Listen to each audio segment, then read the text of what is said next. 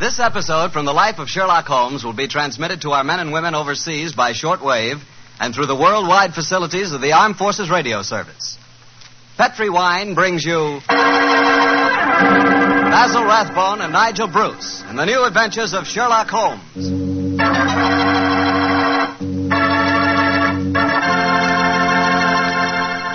The Petri family, the family that took time to bring you good wine, invite you to listen to Dr. Watson tell us another exciting adventure he shared with his old friend, that master detective, Sherlock Holmes. And I'd like to tell you about something Dr. Watson shared with me the other night some Petri California sherry. Did you ever have a glass of Petri sherry before dinner? Well, that's a swell time for it because that Petri sherry is the best beginning a good meal ever had. What a wine. You don't have to serve it in fancy wine glasses either. Not Petri sherry. That wine would taste wonderful if you drank it out of a water glass.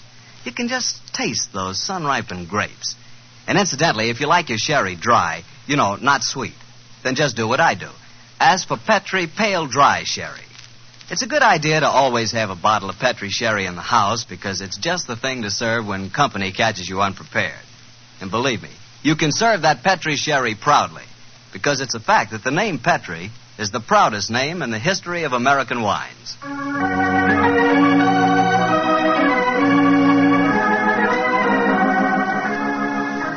And now let's visit with our good friend, Dr. Watson. I know he's expecting us. Come in, come in, come in. Ah, good evening, Mr. Bartell. Evening, Doctor. Oh, you have the old black tin dispatch box out again, I yes, see. my boy. I've just been refreshing my memory on one or two points in connection with tonight's story. Uh, draw up a chair. Thanks. That's it, that's it. The tobacco's in the jar beside you. Thanks, Doctor. Uh, you know, I'm particularly excited about hearing your story tonight. Uh, last week, you told us that Sherlock Holmes' brother, Mycroft Holmes, took part in the adventure. That's quite right, Mr. Bartell. I didn't even know Mr. Holmes had a brother. I wish you'd tell me something about him. Well, Mycroft was seven years older than Sherlock, but the difference between them was amazing. While Holmes was lean and consumed with a burning energy, his elder brother was fat and lazy. And yet Holmes has often told me that Mycroft was his superior in powers of observation and deduction. Well, now that you've thoroughly whetted my appetite, Doctor, how's about it? Very well, my boy. I suppose this story really began in Mycroft Holmes's room at the Foreign Office in London. Although I've said he was a lazy man, he did hold a position of considerable importance. In fact, you may remember that on more than one occasion, Holmes has said, Mycroft is the British government. But uh, to get back to my story. It's on a June morning in 1912, just before the First World War, that a young man in the Foreign Office named Guy Travers stood talking to Mycroft Holmes, who sat sprawled in an armchair before him, his feet resting on another chair, his cupped hands cradling his ample stump. Mr. Holmes?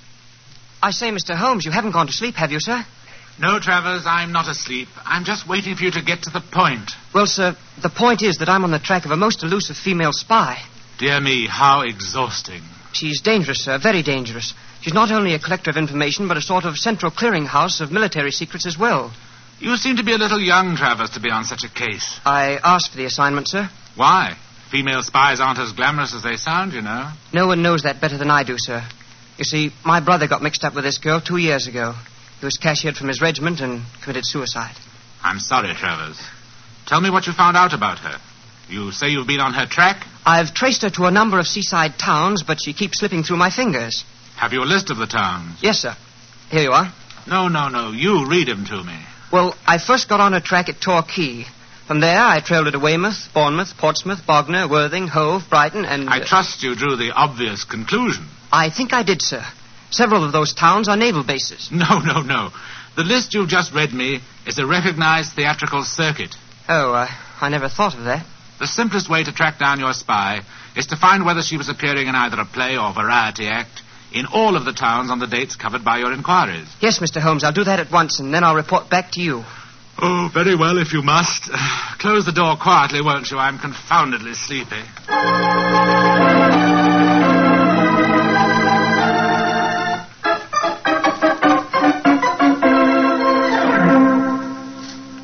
Mr. Holmes? Mr. Holmes, you haven't gone to sleep again, have you, sir? Oh, it's you, Travers. Well, what did you find out? A great deal, sir. The only theatrical show that was appearing at all of those towns was a magician's act called The Great Gandolfo. I trust you went and saw the performance. Yes, sir. Last night at Hastings. And? The magician's assistant was a girl who looked exactly like the one I saw my brother with two years ago. Did you go backstage and talk to her? Yes, sir. But it's a funny thing. For though she looked exactly like the other girl, I swear she isn't the same one. This girl seemed utterly charming and sincere when she told me she'd never heard of my brother. Hmm, that's the danger of putting you young fellows on a case of this kind. A beautiful woman and a good actress can fool you nine times out of ten. What's your next move, Travers? Well, sir, I was hoping perhaps perhaps you might come down with me and see the act. It's playing at Eastbourne tomorrow. It's not very far, sir. Stir my twenty stone. leave, leave the comforts of my office and club to track a spy. No, my boy. However, your mention of Eastbourne gives me an idea. Yes, sir? My young brother Sherlock is living on a bee farm a few miles outside Eastbourne. He might help you. He's a great detective, isn't he, sir? I have never regarded him as one, though I will admit that for a man with such a shocking excess of physical energy, he possesses a relatively superior mind. Yes, yes, go and ask Sherlock. Thank you, sir, I will. Tell him that if, uh, if he can't solve the case, I'll do it for him, and without leaving London.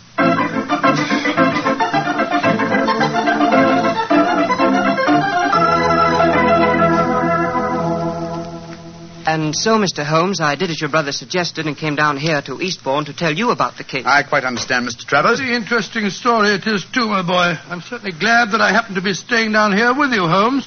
Uh, you'll handle the case, of course. I'm undecided, old fellow. The problem presents some interesting possibilities, and yet my life here among the bees has taken on a pleasant and soothing pattern. Oh, I, I hate to disturb you. oh, it. come, come, come, Holmes. It'll be good for you to get away from your wretched bees for a few days. I forgot to tell you, Mr. Holmes. As I left your brother, he told me that if you couldn't solve the case, he'd do it for you without leaving London. Dear old Mycroft, he meant that as a challenge. Hand me the paper, will you, Watson? Uh, yeah. Thanks, old chap. Oh, what are you looking for? The amusement guide. Ah, here it is. Devonshire Theatre, Eastbourne, twice, nightly varieties, 6.30 and 9, The Great Gandolfo, King of Magic. You mean you'll come to the theater with me tonight, Mr. Holmes? Certainly. I can't allow Mycroft's challenge to go unanswered, and I'm sure that Dr. Watson will accompany us when I tell him Miss Sissy Gitana is also appearing on the bill singing. An old favorite of his.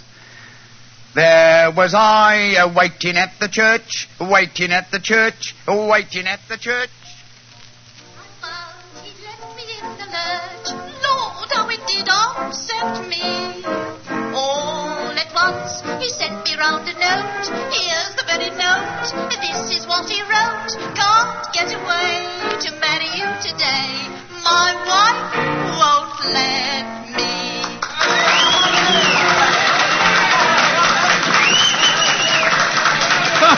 me. That's a most entertaining woman, Sissy Katana. and that's good looking, too. My wife won't let me. The Great Gandolfo's next, Mr. Holmes. Yes, I was just studying the program. Ha ha ha. He's not exactly modest in his claims, is he? The Great Gandolfo, the world staggering illusionist.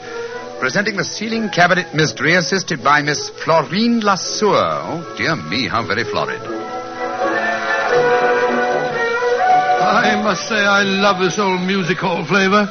I remember going to the Palace Theatre a few years ago to see a perfectly charming girl who wore a white dress that made her look like a little white rabbit. that dress did look frightfully becoming, I must say. I sent my card round the stage door with some flowers, of course, but to my amazement, she had... fascinating story, old fellow, but I'm afraid you'll have to finish it later. The curtain's going up.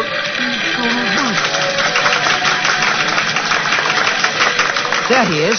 That's the Great Gandolfo. By Jove, this assistant's very attractive, isn't she? Listen. Ladies and gentlemen, it gives me great pleasure to be here before you tonight. I may say that the ceiling cabinet mystery that I am about to present has entertained and perplexed half a dozen of the crown kings of Europe, uh, together with their queens. Come, don't talk so much. Get on with the trick. And I may say, I'm hoping that you, ladies and gentlemen, will give me the same courtesy and attention that was given me by the royalty I have just mentioned.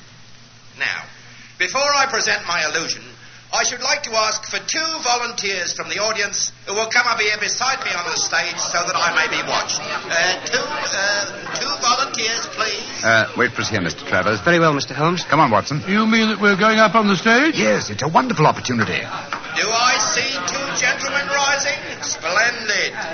Two gentlemen are coming up from the audience. Two gentlemen that I have never seen before. Watch the step, please. That's it. Over the footlights and onto the stage. That's right. And now, sir, have you uh, ever seen me before? Never. And uh, you, sir? Don't be afraid to speak up, sir. No, I haven't. Uh, Miss Lesueur, please see that the gentlemen are seated. I thank you. Now, ladies and gentlemen, I want you to watch me closely. You will observe that there is a wooden cabinet on the stage. There is also another cabinet of the same shape and size hanging high above me, which uh, you can all, all see. Um, a glass of water, please, Miss Lesueur. Oh, go on. Put a sock in it. What did you say, sir? you heard you ain't got cloth ears. We will dispense with the glass of water. Now, my assistant, Miss Florine Lesueur, will step into this cabinet on the stage. I want you two gentlemen to watch very closely. Miss Lesueur is now lying inside the cabinet, is she not? Yes, she is. Uh, very well. I close the lid. So, I uh, lock it with these bolts. And now, I ask one of you gentlemen to attach this uh, padlock to the box. Uh, you, sir, will you oblige me? Very well. I thank you. And now, ladies and gentlemen, before your eyes you have seen Miss Lesueur enter a cabinet on this stage. A cabinet that has been bolted and padlocked. You can still see the duplicate cabinet hanging above me by an attachment of wires and pulleys. I now count a one, a two, a three, and fire this revolver at the cabinet above me. Now, if you two gentlemen will kindly help me, we ceiling cabinet to the stage.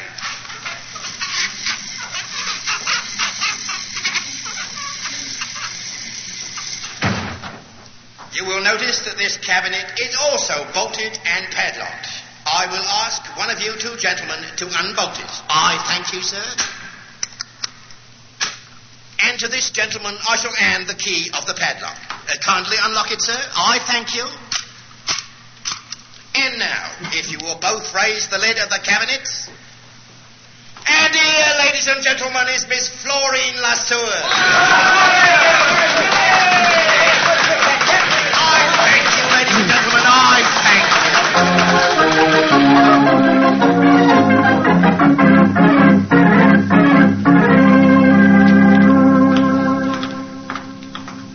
Why did we have to leave, Holmes? I was, I was having a wonderful time. I'm Sorry to drag you away, Watson, but there's work to be done. Mr. Holmes, if you want to go backstage, I'll introduce you to Miss Lesueur. Oh, that's a splendid idea. Before we do that, Mr. Travers, there's one important fact I want to know. What is it, sir? I presume you have a dossier of the available facts concerning this spy. Yes, sir. Everything that we've been able to find out.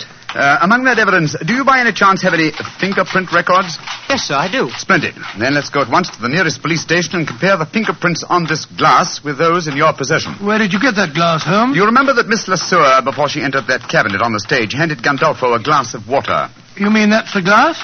Why else should I be carrying a drinking glass with me, old chap? Hmm, very neat, Mr. Holmes, and right under the nose of a magician, too. Well, I'm not exactly inept at the practice of uh, legerdemain myself, Mr. Travers. Come on, let's have a talk with that local fingerprint expert, shall we?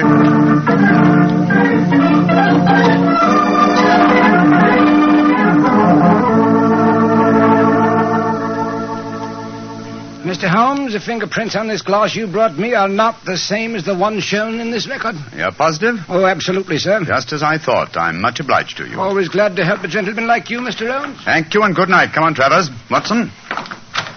Yes, I wish you'd explain what you're up to, Holmes. So do I, sir. I'm completely in the dark. Surely it's obvious. The only way Gandolfo's trick could be done is by using twin girls, dressed identically, of course.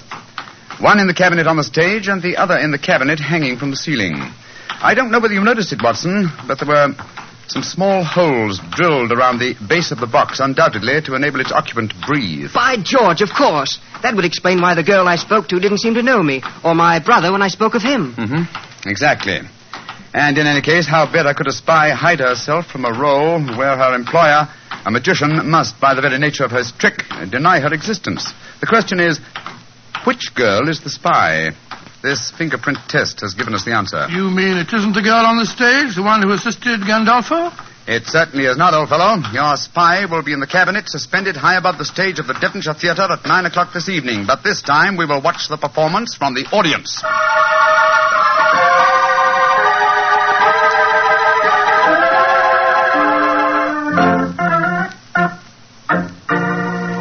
Now, watch me closely, ladies and gentlemen. There is no deception. A one, a two, a three. And now, if you two gentlemen will kindly help me, we will untie the ropes and lower the ceiling cabinet to the stage. Holmes, we, we mustn't let her get away. Don't worry, old chap. But keep your eyes skinned. You may have a surprise for us. And I will now ask one of you two gentlemen to unbolt the cabinet. I thank you, sir. And now, if this gentleman will take the key and unlock the padlock, I thank you, sir. And now, if you will both raise the lid of the cabinet, I thank you. And here, ladies and gentlemen, is Miss Florine Lasseur. Miss Lasseur, step out, please. Miss Lasseur, bring down the curtain. There's been an accident. Come on, Watson. Let's get up on the stage. Right, your Holmes.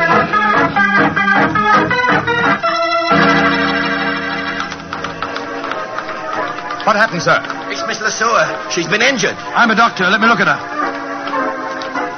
I'm afraid she's beyond the help of doctors, Watson. Look at that bullet wound in her head. She's been murdered.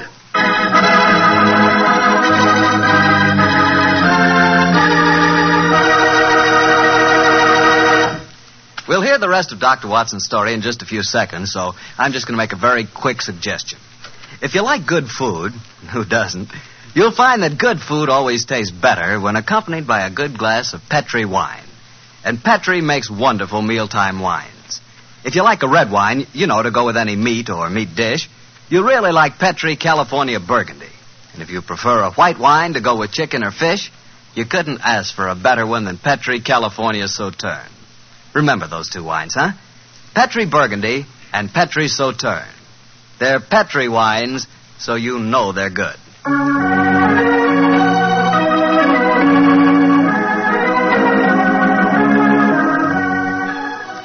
And now back to Dr. Watson and tonight's new Sherlock Holmes adventure, The Great Gandolfo. W- what happened next, Doctor? You just got to the part where you and Sherlock Holmes, on, on the stage of a vaudeville theater, were examining the dead body of one of the great Gandolfo's assistants. That's right, my boy. As you can imagine, the excitement was intense. The local police were soon at the theater, and the officer in charge, a certain Sergeant Buff, seemed to take a very great personal dislike to Sherlock Holmes. The great Sherlock Holmes comes out of retirement to teach our police force how to handle a case, does oh, he? Sergeant Buff, you're being ridiculous. I'm not trying to teach the police anything. You follow your own line of investigation, and I'll follow mine. And supposing I say I don't want private detectives poking their nose into a police investigation? Then, my good man, I shall report your conduct to the local chief of police and obtain the necessary permission. Uh, no need to get uppity about it, Mr. Holmes, but too many cooks spoil the broth, you know. Oh, an extremely profound remark, Sergeant. And now, if you'll excuse me, I've work to do. And so have I, and we'll see who gets to the bottom of this first. I'm going to Gandolfo's dressing room. Holmes, I'm worried about the dead girl's twin sister. I've been looking for her everywhere, and no one seems to have seen her since the tragedy occurred. Naturally, my dear chap, you'd hardly expect her to reveal the secret of the cabinet trick by exposing the fact that the uh, dead girl had a twin. But I never thought of that. But we saw her there on the stage when the trick started. Seems to me that she's in great danger. She is in very great danger. Now, don't worry. I've taken the precaution of having her guarded. Oh, how, Holmes? I'll explain that to you later. In the meantime, we have to work fast. It appears that Sergeant Buff is out to try and show me up by uh, solving the case first. That makes the second challenge I've received today.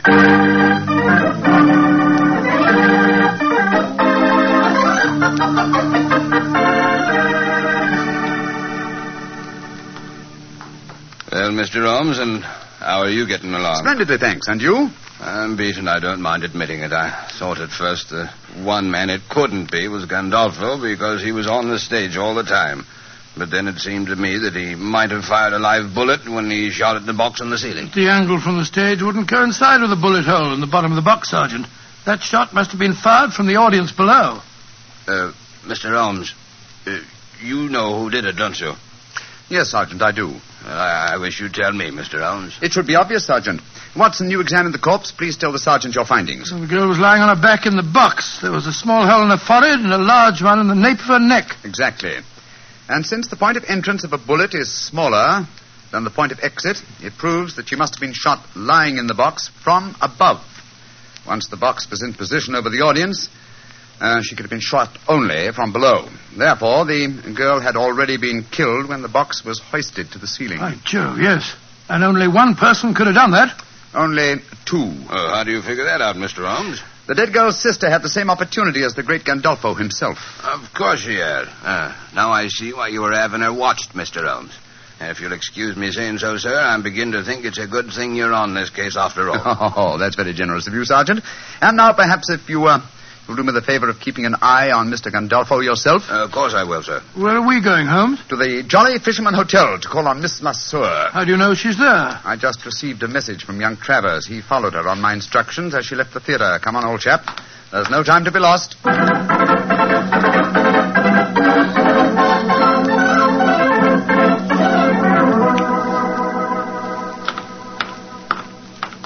Ah, there you are, Travers. Miss Lasseur is still here, I trust. Yes, Mr. Holmes, he's up in her room. I wonder if you'd mind asking her to come down and see me. I'm sure that we can talk privately in the lounge over there. Right you are, Mr. Holmes. I'll go and get her. What are you going to say to Miss Lasseur, Holmes? That depends on her attitude, old chap. Come on, let's go into the lounge, shall we? Oh, it's a lucky thing that you had her followed. It was an obvious precaution, Watson. You see, I realized from the very nature of the cabinet trick that Miss Lasseur would have to leave the theater after escaping through the trapdoor below the cabinet uh, that was on the stage, before her twin sister descended from the cabinet that was su- suspended from the ceiling. And she doesn't know that her sister's been murdered, huh? If she is innocent, she doesn't. And if she is innocent, then we'll know that our murderer is Gandolfo. Shh, shh. Here she comes. I've told Miss LeSueur that you want to talk to her privately, Mr. Holmes. If it's the act you want to talk about, Mr. Holmes, I've nothing to say. Magicians have a code of honor, you know. I quite appreciate that fact, Miss Lasseur. Won't you sit down? What do you want with me? I have news for you. News of your twin sister. My. I haven't got a twin sister. My friend knows exactly how the cabinet trick is done, my dear young lady. Yes, you might as well tell the truth, Miss LeSueur. Well, all right then, so I have a twin sister. What of it? No crime in that, is there? What are you getting at? I want you to believe that I'm here to help you, my dear. You're going to need help and courage. What are you getting at? Oh, come on, tell me. I'm sorry to be the bearer of bad news. Miss Lasseur, your sister is dead. Dead? Huh, I don't believe it. I'm afraid it's true. She was murdered. You're lying. This is a trick. You're trying to make me give myself away. I'm trying to get at the truth. Your sister was found shot through the head when the cabinet was lowered to the stage tonight. I, I still don't believe it. Why should my friend lie to you? How was your sister the last time you saw her for the commencement of the act? No different from any other time. Who was responsible for superintending her entry into the cabinet? Gandolfo or me. She used to go into it before the performance when the stage was dark and deserted. Did you help her enter the box tonight? No. Gandolfo did. You knew, of course, of your sister's activities. How do you mean? That she was engaged in espionage. That's not true. Very well, Miss Lasseur. If you won't be honest with me, I'm afraid I'll have to turn you over to the police. I think you'll find their methods are a little more crude than mine, though. The, the police. Oh, no. No, don't do that, Mr. Holmes. All right, I'll tell you everything. Gandolfo's got me so frightened of him. I was lying to you. I knew that my sister was working for him. I tried to stop her, but she loved money. And Gandolfo gave her plenty of that. They had a row before the show tonight. She knew you were on the stage at the first performance, Mr. Holmes. Gandolfo had spotted you, too, because she was frightened. Said she knew you'd catch her and she wanted to run away. Gandolfo told her that she had to appear tonight, and they were still arguing about it when they left the dressing room. The dirty swine killed her because he was afraid she'd give him away. And now he'll kill me, too. Don't worry, my dear. The great Gandolfo will be beyond the help of magic before this night is out. Yes, he'll be behind bars where he belongs. Travers. Yes, sir. Now stay here with Miss Lasseur, will you? We'll be back later. At the moment, there is unfinished business awaiting us at the Devonshire Theatre.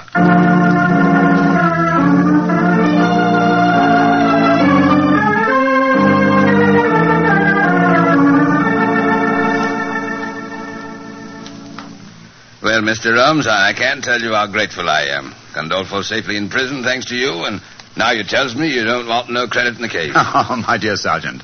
I'm really a bee farmer, you know.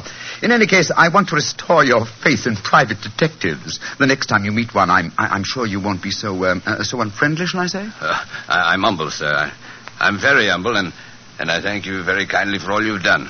Oh, and uh, uh, uh, by the way, Mr. Elms, uh, this telegram arrived for you at the theater uh, while you were away, and here you are, sir. Oh, thank you, Sergeant Bluff. Uh, no, sir, it's me that should be thanking you, sir. Who on earth knew that you were at the theater tonight? And we'll soon find out. Well, What does it say, Holmes?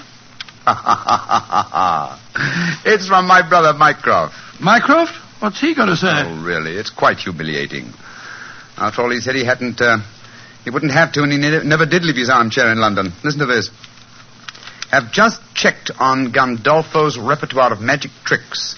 You will find spy in box suspended from ceiling of theater. Elementary, eh, my dear Sherlock? Why, Joe Holmes, he, he really is amazing, isn't he? he is also a prophet, old chap. Prophet? How do you mean? Well, he indicates the handwriting on the wall. I'm past my prime. I'm too old for alert detection. It's back to me bee farm, old fellow. It's back to me bees.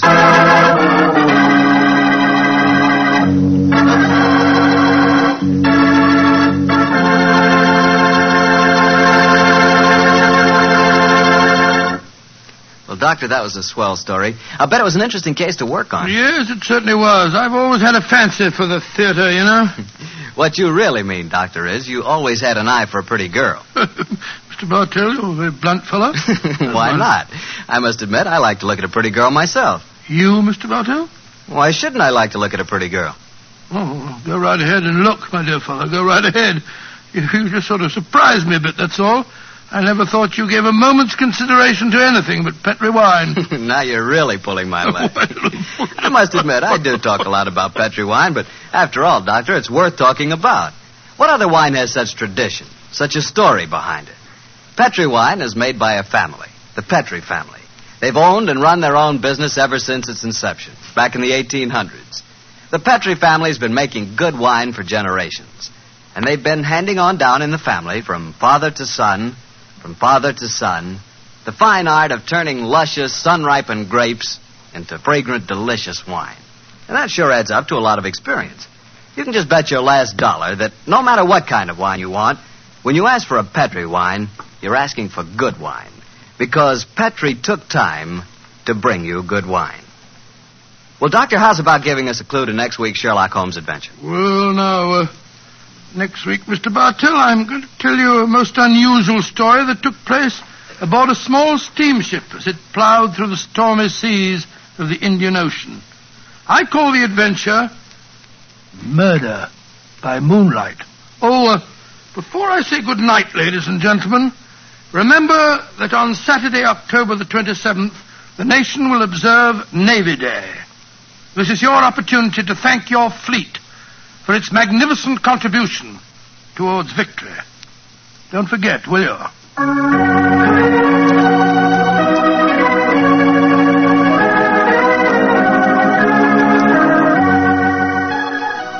Tonight's Sherlock Holmes adventure is written by Denis Green and Anthony Boucher and was suggested by an incident in the Sir Arthur Conan Doyle story, The Second Stain. Mr. Rathbone appears through the courtesy of Metro Goldwyn Mayer and Mr. Bruce through the courtesy of Universal Pictures, where they are now starring in the Sherlock Holmes series.